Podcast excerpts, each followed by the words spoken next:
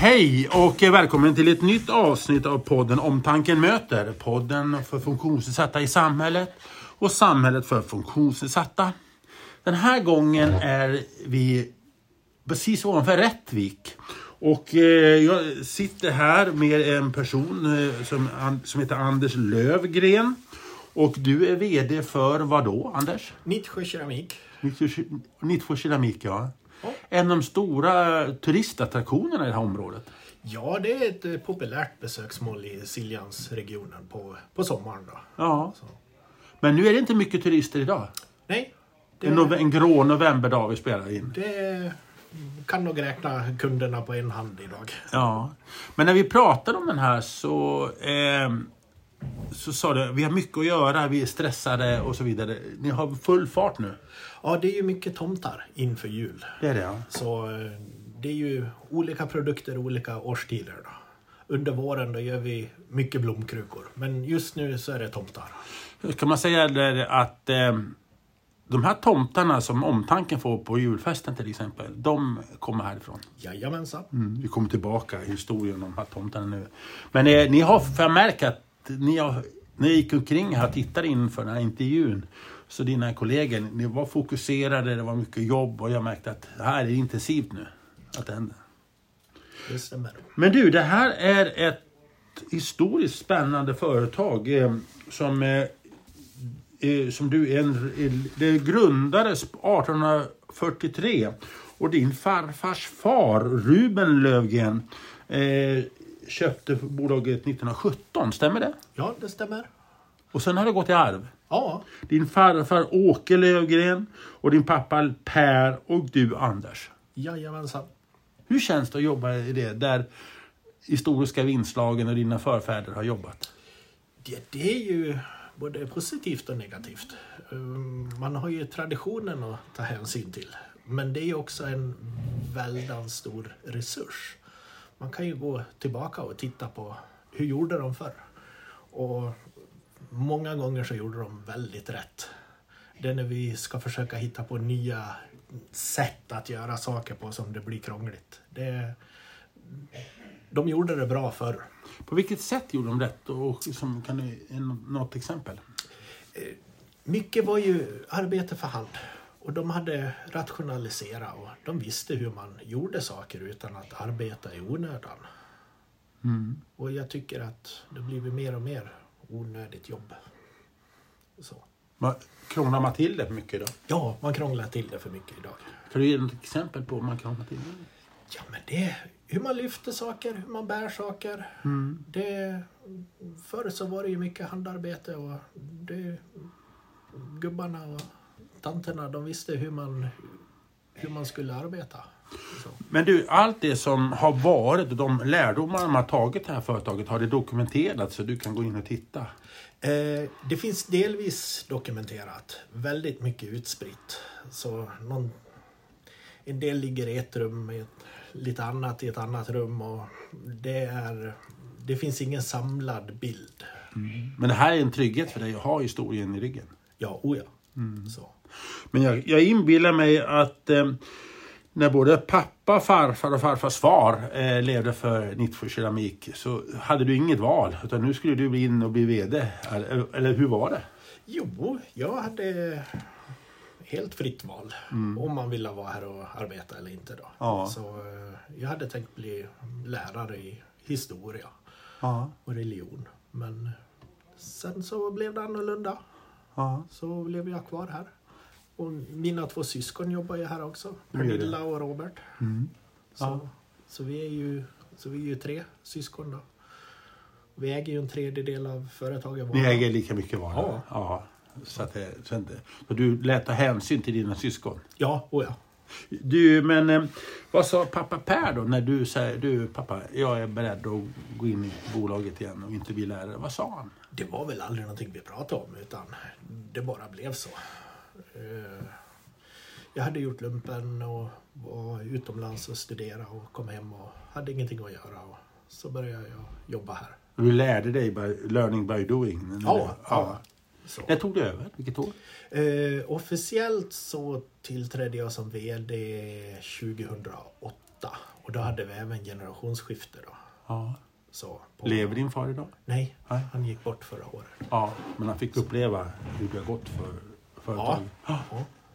Men du, dina syskon, när du, vem är det som fattar de strategiska besluten? Är det sista ordet, är det du eller är det syskonen? Vi gör det tillsammans, ja. Det mesta. Ja. Så, Pernilla, hon är ju ansvarig i butiken då. Ja. Robert är ju i produktionen mm. och mycket på att ta fram nya former och modeller och sånt. Mm. Vad är det för utmaningar och möjligheter ni står för idag i generellt? Eh, ja, det är ju det att priser, import, mm. det, vi kan ju inte konkurrera med pris så att säga. Våra saker är ju relativt dyra jämfört med det man kan gå och köpa som är importerat då. Mm. Så, så vi måste ju hitta andra värden för att kunderna skulle vilja eller jag vill köpa. För det här är väl produkter. Hantverk vi pratar om nu va? Ja. Det är så, allting gjort per hand. I princip, det har inte skett någon teknikutveckling mer än att uh, eldrift mm. har tillkommit. Annars är det samma tillverkningsmetoder. Om man generaliserar det här som vi pratar om import, liksom mm. keramik, är det mycket då som är fabriksgjort då? Eller är det, är ja, det... Vi, vi har ju också fabriksgjort, mm, så att säga. Mm. Det är ju, jag vet inte vad man ska dra... Eller vi säger så här, man ställer om frågan. Vad är det ni säljer för att man ska välja Nittsjö keramik istället för någonting annat? Hur, hur argumenterar ni? Ja, men det är väl nog formen. Mm. Att det är formgivare som har gjort traditionen, varumärket, um, med mera. För det som är intressant är ju när man går in på er hemsida och tittar så är ju formgivarna en väldigt framträdande roll och ni har presenterat dem väldigt eh, noga under året som har varit. Ja, det har ju varit en tradition ända sedan eh, de började anställa formgivare här. Mm. Erik Molins var ju den första, han kom ju på tjugotalet och sen kom Jerk, verkmästare, på trettiotalet och Thomas någon gång i slutet på femtiotalet. Och sen har det ju fortsatt. Och formgivaren till Luvnissarna, hon heter Elaine Westh. Mm, mm, mm. Är det här personer som kan man säga likställa som konstnärer? Ja, både och. En del är ju, konst- är ju och har varit konstnärer på sidan om. Mm. Eh, för många har ju inte Nittsjö keramik varit huvudsysselsättningen mm. utan det har ju varit en del av deras... Eh, liksom, formgivare eller konstnärliga gärningar. Men hur går det här till? Är det så att ni önskar något form av fat till exempel? Vi kommer till tomtarna, luvnissarna mm. sen. Men här om ni vill ha en form av kopp, eh, koppar eller fat. Att, ja, det här skulle jag vilja. Kan ni göra ungefär så? Är det, är det de som presenterar det här? Vad säger ni om det här? Eh, både och. Ja. Ibland kanske vi har en önskan mm. om någonting. Ibland så kommer formgivaren med en idé. Mm. Det är en dialog. Ja, varje produkt och varje grej som tas fram är ju unik. Det är varifrån idéerna kommer och varifrån och hur den processen har varit. Det är ju unikt för varje produkt då. Så ni kan man säga i ditt fall nu om jag pratar, du är inte bara företagsledare utan du är lite konstnär och lite skapare också. Det skulle jag inte vilja påstå. Jag kan inte måla. Nej, men tänkte så här. Om, du, om en formgivare kommer med en produkt. Ja. Det här kan du säga, nej, det här. Eh, vi kan ju ha lite tekniska eh, begränsningar då. Och då är det ju mer min bror då som mm. säger att nej, men så där kan vi inte göra. Vi måste göra på ett annat mm. vis. Mm. För att det ska fungera rent produktionstekniskt. Mm. Mm. Så det är ju också ett samtal mellan formgivaren och den som ska producera saken. Mm. Det får inte vara för komplicerat. För då blir produkten för dyr. Mm. Och då kanske den inte går att sälja. Så då får man göra en kompromiss. Kanske på formen eller färgen mm. eller någonting. Mm. Och så får man ner produktionskostnaden. Mm. Men du, hur många är som jobbar här? Vi är ungefär åtta heltidstjänster. Året runt då? Ja, ja men om man räknar ihop mm. Mm. alla då. Mm. Så vi sysselsätter nog en sexton sjutton personer under året då. Är det lokal befolkning som bor runt omkring här? De flesta är bosatta i Rättvik. Vi har väl två, två personer som kommer från Leksand. För vi är liksom mitt ute på landsbygden. Hade det varit en sommardag så hade man, oj vad vackert det är. Nu är det, en, är det den gråaste, tristaste höstdagarna som vi finns. Va? Men det ligger väldigt vackert här ute i naturen, i Dalanaturen. Ja, och varför det ligger här, det är ju för att det fanns vattenkraft och lera. Uh-huh. Så vi hade ju egen lera som vi grävde i backen. Och den, den som var precis här då vid Nittsjö då, den räckte till fyrtiotalet någon gång. Sen mm. fick de börja ta ny lera uppe i Boda, mm. Västernå, en bit norr om Rättvik. Och sen nittonhundrasjuttiotre, då köper vi in leran från Tyskland. Ja, ja det är sjukt ni gör det. Mm. Mm. Men det stället här har varit under alla tiden? Ja. Så, så te- tegelbyggnaden, den här stora fabriksbyggnaden, ja, ja. Den är från artonhundranittiosex. Hur känns, du som också är historiskt intresserad, hur känns det att komma till varje dag, komma till det här stället och ha varit med om så många hundra år? Det är väldigt tillfredsställande, så att ja. säga. Så, det... Vi kommer, och ni som undrar, ska de inte prata tomtar snart? Jag kommer mm. dit, men jag är också lite, innan jag glömmer det, framtiden, hur... Har, har ni en nästa generation på gång? Eh, Roberts, min bror Roberts eh, dotter jobbar här. Ja. Så, så, så hon väl... visar lite ja, intresse. Ja. Så, det, så vi behöver inte vara helt oroliga på det viset. Nej, det, jag tror det kommer att leva kvar. Hur var sommaren? I besökshänseende? Och... Den var något sämre. Mm. Vad jag har hört då så var det mindre gästnätter här i Siljans område. Det var det, ja. Och det påverkar er? Ja. Mm. Hur många är, kan man fråga, kan man fråga så här, hur mycket som ni säljer, är det en procent av de som kommer hit eller är det de ni skickar iväg med? Uh, ungefär hälften av vår omsättning säljer vi här i vår egen butik. Ja. Sen är resterande till återförsäljare. Ja. Vi har några få procent som går på vår webbshop. Då är sommarturismen viktig. Den är oerhört viktig. Mycket omsätter ni? Eh, mellan sex och sju miljoner. Mm. Men du kan tänka mig att de gånger jag själv har varit här med min familj och besöker, då åker man ju alltid in och tittar. Så mm. Och det är viktigt för dig. Oh ja. Är det lågkonjunkturen som det handlar om? Att man är lite försiktig? Eh, vi har börjat märka av den. Jag tycker inte att det var så stor skillnad på våren, början på sommaren. Mm. Men just nu så börjar det märkas. Speciellt på återförsäljarleder. Man köper inte in lika mycket. Man håller igen, ja. ja. Hur är det med eran köp av lera och sådana saker? Hur påverkar det? Har de inflation i Tyskland också? Ja, det har de. Och sen har vi ju växelkursen mellan euron och svenska ja. kronan. Så... Det vi har köpt in hitin, hitintills i år som ska betalas i euro, det, det handlar om flera hundratusen kronor mer i kostnad. På ett år bara? Bara på växelkurs. Bara på ett år? Ja. Flera hundratusen bara ja. på ett. Får man, en politisk fråga, skulle du drömma att vi var med i euro? Få euro i? Det är en väldigt svår fråga. Jag var positiv till den när det var... fråga om det när vi skulle gå med. Ja. Jag har blivit mer och mer negativ, men eh, senaste året så då vet jag varken in eller ut. Ja, det, för svenska kronan är det är ingen toppvaluta idag. Nej. Nej, nej, jag förstår det. Hur, hur orolig är du för framtiden?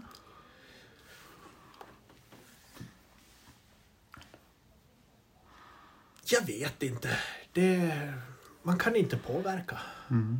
Det, det är nog det som känns den, att du är så hjälplös. Du mm. kan inte påverka. Men jag kan tänka mig så här, genom att ha varit så många hundra år, äh, från artonhundrafyrtiosex då, det har både varit lågkonjunktur och högkonjunktur, de här svåra åren. Hur mycket har ni lärt av de svåra åren som ni kan lära nu, förstår du? De menar när det var tufft tidigare. Har du t- tittat på den gamla strate- strategiböcker och gått tillbaka? Ja, faktiskt. Och eh, om man tittar historiskt så har det gått bättre under lågkonjunkturer. Okay. För eh, men nu går vi långt tillbaka och vi säger första världskriget, andra mm. världskriget mm. och sånt. Och då har det ju varit handelsrestriktioner mot Sverige och blockader och grejer mm. och sånt. Mm. Så vi har ju fått lov att producera inhemska grejer. De senaste åren, ja, på åttio-nittiotalet när det var kriser mm. och sånt, så det är som att konsumenten vill köpa svenskt mm. när det krisar. Mm. Och i och med att vi tillverkar svenskt mm. och det är svensk tradition, så man sluter leden och nu ställer vi upp för vårt ja. land. Mm. Ja. Känner du likadant nu? Eh, under coronan så märkte vi av det. Det var, vi sålde otroligt mycket blomkrukor. Det var, det var många som var hemma. Det var det. Och hade tid att hålla på i trädgård och göra om i sina hem och sånt. Men hur löste ni det? Åkte de in, kunde inte åka hit och köpa? Eller, eller åkte... Det var till återförsäljare och på vår webbshop och sånt. Okay. Vi hade ju restriktioner i vår butik. Det fick ju bara vara sexton ja. Uh, ja, kunder inne samtidigt och mm. hela den där historien med allting där. Ja. Men det var intressant att det, att det var ett uppsving med blomkrukor. Mm. Men du, jag tänker nu, märker du nu när det är lågkonjunktur att man också köper svenskt nu? Blomman köper svenskt. Det är svårt att se. Jag tycker vi är för nära inpå. Eller i, mm, mitt uppe i det. Ja. Mm. Men om vi säger så här, nu vänder vi till en positiv fråga. Nu ska vi inte grotta ner oss. Nu, nu går vi in i det positiva. Eh, vad ser du för möjligheter i framtiden? Positiva? Också en svår fråga. Ja, jag är väldigt noga med att man inte ja. kan gå ner sig för mycket. Ja. Eller, eller hur? Det... Ja. Eh, nej, men det är väl det där att eh, jag tycker trenden blir mer och mer att konsumenten är mer medveten. Mm. De vill köpa lokalt. Mm. De, de är intresserade av hur den är tillverkad och mm. vem den är tillverkad. Uh, har de som har tillverkat sakerna fått en korrekt och riktig lön? Mm. Det, hela den här biten, hela den här sociala mm. biten runt hur saker tillverkas. Mm. Och det måste vara ganska stabilt. Tänk på Tesla, du måste kanske säga Tesla-strejken och, och, och mot den. Sådana problem har inte ni direkt. Nej, men det... det... Jag var bara konstaterande ja, att det är den svenska modellen så att säga. Ja. Men nu kommer vi in på en spännande grej. nittonhundranittiofyra så kom L S S-reformen där vi skulle få assistans, möjlighet till personlig assistans. Och i samband med det så bildade då Omtanken assistans då av Annie Boman grundades då. Och eh, samtidigt så gjordes de första, nittiotre nittiofyra, de första luvtomtarna, kallar vi för det? Luvnissar. Luvnissarna. Ja. Och det är de som har följt med Omtanken assistans under alla åren på julfesterna och så vidare. Har du minne av Johanne Boman när hon var här och beställde och gjorde upp affärer? Ja, ja, jag kommer ihåg henne. Vi pratar ju flera gånger om året i telefon i alla fall. Jag vet inte om jag har träffat henne personligen. Nej. Det är nog mest på telefon. Ja. Men det är någonting som profilerat Omtankens julfester under ganska länge. Ja, för jag kommer ihåg att i många år då skickar vi ju tomtarna direkt till Stora Björn. Ja, ja, galaxen. Vi är där fortfarande. Vi är där ja. på samma. Men ni gjorde direkt dit, ja. ja. Nu får vi dem till kontoret så ska delas upp så att säga. Ja. Men du, eh, Elaine Westh heter hon, formgivaren. Ja. Har jag uttalat rätt nu så att säga. Kommer du ihåg hur det här började med att hon gjorde de här luvnissarna? Hon hade gjort en kollektion med troll mm. som vi hade sålt i några år. Mm. Och då var det min eh, far, Per Lövgren då, som ville att hon skulle göra något tomtar. Mm. Som såg ungefär likadana ut. Mm. Hade samma proportioner och hela den biten då. Så då blev de modellerade och sen gjorde vi formar. Och så testade de att sälja. Tanken var väl det att, att vi inte skulle kunna sälja tomtar. För tomtar fick inte kosta någonting på den tiden. Vad var det, vad är det du säger? Vad, vad, vad, hur då? Tomtar var någonting som var billigt. Aha. Det var gjort i gips eller i trä eller i papper eller ja, något sånt där. Ja. Det, det var sånt som gjordes utomlands. Så. Och ni kom in nu på marknaden med Med en svensk tomte. Ja, av ja. kvalitet. Ja, och det gick att sälja. Ni trodde inte, var det oroliga först att det inte skulle ja, gå? Ja, det var... Det gjordes ett test på tre olika modeller. Och sen året därefter så kom det fyra modeller till. Är vi nu nittio, julen nittiotre? Det är, jag är osäker på om det är nittiotre eller nittiofyra. Ja, men den här. Den ja, det är, det är någonstans där. Och, det, och de här modellerna, de sålde direkt? Ja. Och ni oroade, ni, ni fastsatte, var det nära att det inte skulle bli något? Vi provar ju alltid. Ju som så. Ja. Och sen om det inte säljs något bra, då... Då har vi dem inte kvar i sortimentet. Lever Elaine Westh idag? Ja, oja. Hon, gör hon fortfarande modellerna? Ja, hon håller på att skissa på nästa års modeller. Så det är det som kommer ut nu? Hon är, hon är igång? Ja. Ja, ja. Oja. Men hur sålde hon in det här till er? För hon måste ha trott på det själv. Hon var ju formgivare här sedan eh, några år tidigare. Mm. Och hade gjort eh, alla möjliga kollektioner då. Mm. Vaser och krukor och... allt möjligt. Och så hade hon gjort de här trollen då. Och det var ju därifrån som mm. idén om Luvnissarna växte fram. Mm, mm. Men, ni, men när ni var då valet och kvalet om nu Luvnissarna, alltså ska vi, var hon med i den sälj, liksom, chansar, försök? Det finns möjligheter eller någonting? Det vet jag faktiskt inte. Det var din far som var med? Ja. ja. Men ha, eh, du var ganska ung då? Ja, och jag tror det var nog i gränsen att jag höll på att gå sista året i gymnasiet. Ja, det var så. Skulle ja. in och göra lumpen. Du hade andra saker, jag tänker, ja, på en luvnissar. Ja, alltså så här. Ja. Men det måste ändå varit en ganska skön känsla. Vet du ungefär när man bestämde sig för att nu, nu, nu gör vi en kollektion året. Nu följer vi upp det här. Det var nog redan året efter. I och med ja. att det kom fyra nya modeller då. Ja. Året efter då. Och sen så har det kommit ungefär två stycken om året. Men de här första fyra modellerna, finns de kvar fortfarande? De första tre som vi gjorde, har vi, de är kvar i produktion alla. Nej då? Ja. En tre, varför är det en fjärde? Eh, vi får lov att plocka bort någon varje år. I och med att vi kommer med nya. Aha. Annars skulle det bli sånt stort sortiment av tomtar. Men den, tre, den fjärde höll inte den måttet. Hur gör man när man plockar bort den? Vi brukar titta på lite statistik. Aha. Och gå tillbaka under mm. några år och se hur de säljs. Mm. En del nya som har kommit de senaste åren, kanske tio femton åren, de har varit med ett år. Vem... Men, men det var för, första två åren, då var det fyra modeller. Ja. ja. Och sen var två resten. Ja. Och det har varit, herregud, nu måste det ha varit sextio, sjuttio, åttio modeller nästan.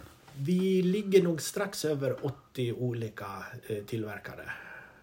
Jag räknar för något år sedan och då tror jag hamnar på åttiofyra. Har Elaine eh, gjort format alla? Hon har gjort alla. Har de tillverkats här också? Ja, men vi får också hjälp för att eh, vi hinner inte med. Så... Men de här nu tomtarna som kommer ut nu, eh, som är nu delar ut på julfesten i år på Omtanken. Ja. När gjordes de? Vi, ser så här, vi, ser, vi tar det från början. Ja. När kom eh, skissförslaget på dem? Det kommer i november, december, året innan. Året innan, ja. ja. För vi måste göra formar och de måste vara klara i januari, senast i början på februari. För att det ska tillverkas så många tomtar och... Mm. Vi vill ju ha tomtar redan till midsommar ungefär för att kunna sälja i, mm. i vår egen butik. Ja. Men du, hur reagerade du när du såg förslaget på årets tomtar? Och framförallt om de som vi har köpt i Omtanken. Ja, nu är det ju ett år sedan. Jag minns, minns du hur du reagerade? Det flyter ihop. Ja, jag förstår. Jag förstår det flyter det. ihop. Ja. Men Så. du, av alla de här drygt åttio, har du någon favorit själv? Ja, det är ju de som säljer bäst. Jo, men jag tänkte hjärtefavorit. Nej, faktiskt inte. Jag måste faktiskt erkänna att jag har inte en enda tomte hemma. Har du inte en enda tomte Nej. hemma? Nej, jag ser dem varje dag på jobbet. Så det är ganska skönt att de inte är hemma också. Men, men du har inget bord hemma i din bostad där du smyckar inför jul? Och... Nej. Oj. Jag har en halmbock. Det var, det, var, det, det var en uppsedeväckande nyhet. Ja. Han lever inte som han lär. Nej, men... Mina syskon, har de där? Det tror jag säkert att de ja. har. Men eh, i och med att man jobbar varje vardag och då har man tomtarna runt omkring sig. I min familj har de hedersplats bredvid krubba, krubban. Liksom ja. Den biten. Va? Men, för det är ju fränt att få dem genom alla åren. Så att säga. Mm. Men är det någon... Har du en drömtomte som inte har gjorts? Som hon, om Elaine nu lyssnar. Liksom att det, det, det ger en signal att nu... Nej, vi har ju faktiskt... idétorka när det kommer till nya modeller. Är det? För vi vill ju göra en ny unik tomte ja. och i och med att vi har gjort ett åttiotal redan mm. då, så då är, det, då är det lite svårt. Men Elaine, är det hon som kommer med idéerna? Det är både och. Ja. Vi har en lång lista på idéer som vi har samlat på oss under åren. Då. Men det här är en, någonting som kommer att fortsätta. Det är inte så att ni lä- drar ner på produktionen av tomtarna? Det tror jag absolut inte. Det... Ni, ni kommer fortsätta? Ja, oja. Ja. Så för det, är, det har blivit en samlargrej. Det har blivit det, ja. Och skulle vi hoppa över ett år, mm. då, då tror jag inte det skulle bli så trevligt. Men du, jag tänkte det här. Vi har pratat om luvnissar, men det finns det inga tomtekvinnor? Det gjordes en... Luvnisse så att säga och de var ju Nissa, skä- ja. Nisse. Ja. De var ju skägglösa ja. och många frågar är det flickor eller pojkar och vi har sagt nej det är luvnissar. Mm. De de har ingen kön. Vad heter tomtemor och liksom samma så här liksom tomtekvinnor det, det är ingenting sånt jag tänkt på det, det stadiet. Nej. Eh, det är ju någon som har f- det finns en modell som har fått ett skägg på sig. Ja. Och, och sen är det några luvnissar som har lite långa flätor. Ja. Så. Men det har varit väldigt mo- noga att alla är könlösa. Ja. ja, och de är, de är barn. Så. Ja. Sen finns ju det här undantaget. Då. Ja, men det är ingen som man kan se att det här är en, kvinn, en tomtemor direkt. Nej. Och det är poängen i det hela att det ska vara så. Det har blivit så med tiden. Mm. Så. Mm. Men för att det finns någon här med som jag tittar utanför med skägg. Det ja. Något... ja. Hur togs det emot? Eh, den måste ha tagits mot bra för den är relativt gammal. Den är nog från början på tvåtusentalet ja. och den är fortfarande i produktion. Ja, det finns några där ute så gör. Ja. Ja. För att den är liksom, och gör ni den, den görs fortfarande. Ja, oh ja. När man beställer nya, är liksom ny, så att kan man gå in och, jag vill ha den gamla, den modellen från då och då kan man säga till om det. Nej, det är ju bara det vi tillverkar. Ja. Så eh, har vi tagit någonting ur produktion. Jag så tänker då... så här att jag menar att om man till nä- någon leverantör tittar till nästa år och du, det där skulle, skulle ha den från den modellen det, det året. Det är inte så det handlar om utan... Eh, om vi får reda på det ett, ett och ett halvt år i förväg mm. så då kan vi fixa det. Mm. För det måste göras nya produktionsformer. Och... Men är man ute efter som privatperson, någon gammal och vett och så vidare, då lär man åka hit nästan. Ja, och är det någon som har utgått ur sortimentet så då är det ju andra hand, eller liksom mm. försäljning är ju mm. andra hand då, på Blocket och sånt. Samlarobjekt, så är det handling som stiger i värde tror du? Det ligger ungefär på samma priser mm. när de säljs i andra hand mm. som... Som om du går och köper en ny. Vad får du för reaktioner från kunder och marknaden och de som, de som sätter upp tomter hemma och som inte gör som du gör utan verkligen sätter upp dem? Vad har du fått en reaktioner? Uh, hur menar du? Ja, reaktioner från kunder som har genom åren samlat på sig tomtarna. Ja, det är ju, det är ju väldigt olika. En del mm. har ju bättre koll än vad jag har. Vilka mm. år vissa modeller går. Det är så här. För de har det uppskrivet. Det är så här. Mm. Det, det finns de som har alla åttio. Ja. Och det finns de som har jättekoll på vilket år, vilken modell kom ja. ut. Det här, ingen, det, det här är ingen lek. Nej, det har, det har blivit en samlargrej, en, en hobby. Jag, bruk, jag brukar alltid säga julen, det är ingen lek utan det, det lär man all in på. Men du, eh, omtanken, det här är en traditionell tradition också att eh, omtanken köper och, och en... en sändning så att säga. Det, det är någonting som återkommande. Det är en återkommande tradition att omtanken är kund. Ja. Och vi har ju er i åtanke varje år då, så för vi vet ju att ni köper in och då mm. måste vi ha de där x antal hundra stycken mm. reserverade. Får man, får man lite, det här är en förbjuden fråga men jag ställer den då. Hur kommer nästa tom, årstomta se ut? tjugo tjugofyra? Det kommer jag inte att berätta. Nej, och det visste jag att inte du skulle göra. Man, ställer, man måste alltid ställa frågan. Ja. Eh, en annan spännande fråga. När det är jobbiga tider ute i världen, det, du vet och så vidare. Det, det är ju förfärligt det som händer både öster och väster, eller på att säga, norr och söder. Har det någon betydelse?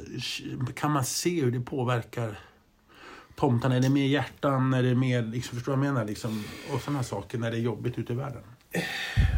Generellt sett så en luvnisse som håller i ett hjärta är ju populär. Mm. Men om du gör en kaffemugg som mm. har en hjärta på sig så mm. blir det också en populär grej. Det är ju mm. det är ett, det är ett populärt motiv. Mm. Um, saker man kan sätta ljus i. Ljuslyktor, mm. ljusstakar. Mm. Det är, det är också viktigt. En trygghetsgrej. Uh, har ni haft någon, har haft någon luvnisse med ljusmöjligheter? Ja, det finns en luvnisse som man kan sätta ett värmeljus i. Det finns det, ja. ja. Mm. Men ni målar de här också? De doppas mm. i en röd glasyr. Och de görs här också? Ja. Så det är från A till Ö alltihopa? Jajamensan. Mm. Men jag vet att du är väldigt stressigt och du eh, ska göra, du måste leverera så jag ska liksom inte vara rädd om din tid också. Så att vad heter det? Hur, vet du julen? Kommer du jobba ända fram till julen eller hur kommer du göra? Vi, är, vi har produktionen igång till den tjugoförsta. Ja. Sen har vi ett litet uppehåll på nästan tre veckor. Då. Ja. Så vi är tillbaka efter tretton helgen. Då. Och i vår, vad gör ni då? Då gör vi nog blomkrukor och eh, mycket servissaker och sånt för att fylla på. I och rusta inför, rusta inför sommaren? Jajamensan. Mm. Så. Så att, ja. Men det var roligt att vi fick komma på besök. Ja. Det, det, här, det ska bli väldigt spännande att se hur årets tomte ser ut. Jag, jag har inte sett den själv riktigt än. Men jag vill, jag vill att det ska vara en överraskning på julfesten. Så att säga. Och det, det är en, en trevlig sak. Du, Anders. Eh, tack för att jag fick komma. Och eh, trevligt samtal. Och eh, jag rekommenderar varmt välkommen hit på ett besök. Det här är jättestrevligt. Ni har öppet även nu på vintern? Och på... Ja. Eh... Utom när ni stänger till. Ja, ja. Uh, nu ska vi se. Uh, butiken är öppen på vardagar mellan tio och arton mm. och lördagar tio till fjorton mm. och det är året runt. Ja. Sen har vi även söndagsöppet i juni, juli och augusti. Ja. Så. Och produktionen är även öppen för besökare. Ja. Så är man intresserad av att komma hit och titta då, så då man... och det är på vardagar mellan ja, tio och femton och trettio mm. ungefär. Mm. Så. Då tar ni med det och jag tackar också er lyssnare för att ni har varit lyssnat på det här avsnittet. Och jag som tackar heter Anders Hansson. Och eh, det här var alltså ett eh, avsnitt som är från Nittsjö Keramik. Och snart kommer vi ut ett nytt avsnitt från en helt annan plats om ett helt annat ämne. Och vad det handlar om, det får ni se då. Och till dess så ha det bra där ute och hej då!